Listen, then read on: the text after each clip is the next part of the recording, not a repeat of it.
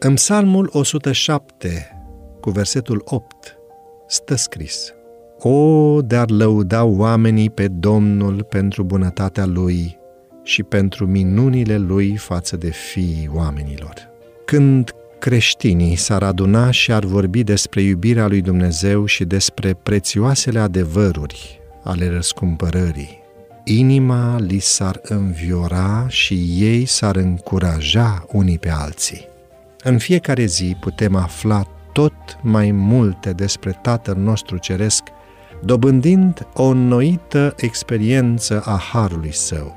Apoi, vom dori să vorbim despre iubirea Lui și făcând acest lucru, inima noastră să fie încălzită și încurajată.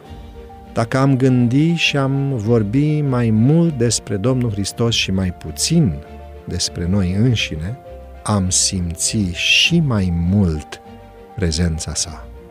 Dacă n-am face altceva decât să ne gândim la Dumnezeu, ori de câte ori vedem dovezile grijii sale pentru noi, atunci l-am păstra întotdeauna în gândurile noastre și am simți o plăcere deosebită să-i vorbim și să-i aducem laudă.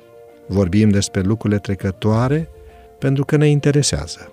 Vorbim despre prietenii noștri pentru că iubim și împărțim cu ei bucuriile și necazurile noastre. Totuși avem un motiv infinit mai bun să-L iubim pe Domnul Dumnezeu decât pe prietenii noștri pământești. A-L așeza pe Dumnezeu în centrul gândurilor noastre, a vorbi despre bunătatea lui Dumnezeu și a le spune altora despre puterea sa, ar trebui să fie pentru noi lucrul cel mai natural din lume. Darurile bogate pe care le-a revărsat El asupra noastră nu ne-au fost date cu scopul de a ne absorbi atât de mult gândurile și afecțiunea încât să nu mai rămână nimic pentru Dumnezeu. Ele ar trebui să ne reamintească întotdeauna de El și să ne lege de binefăcătorul nostru ceresc prin legături de iubire și recunoștință. Noi ne ocupăm prea mult de cele de jos.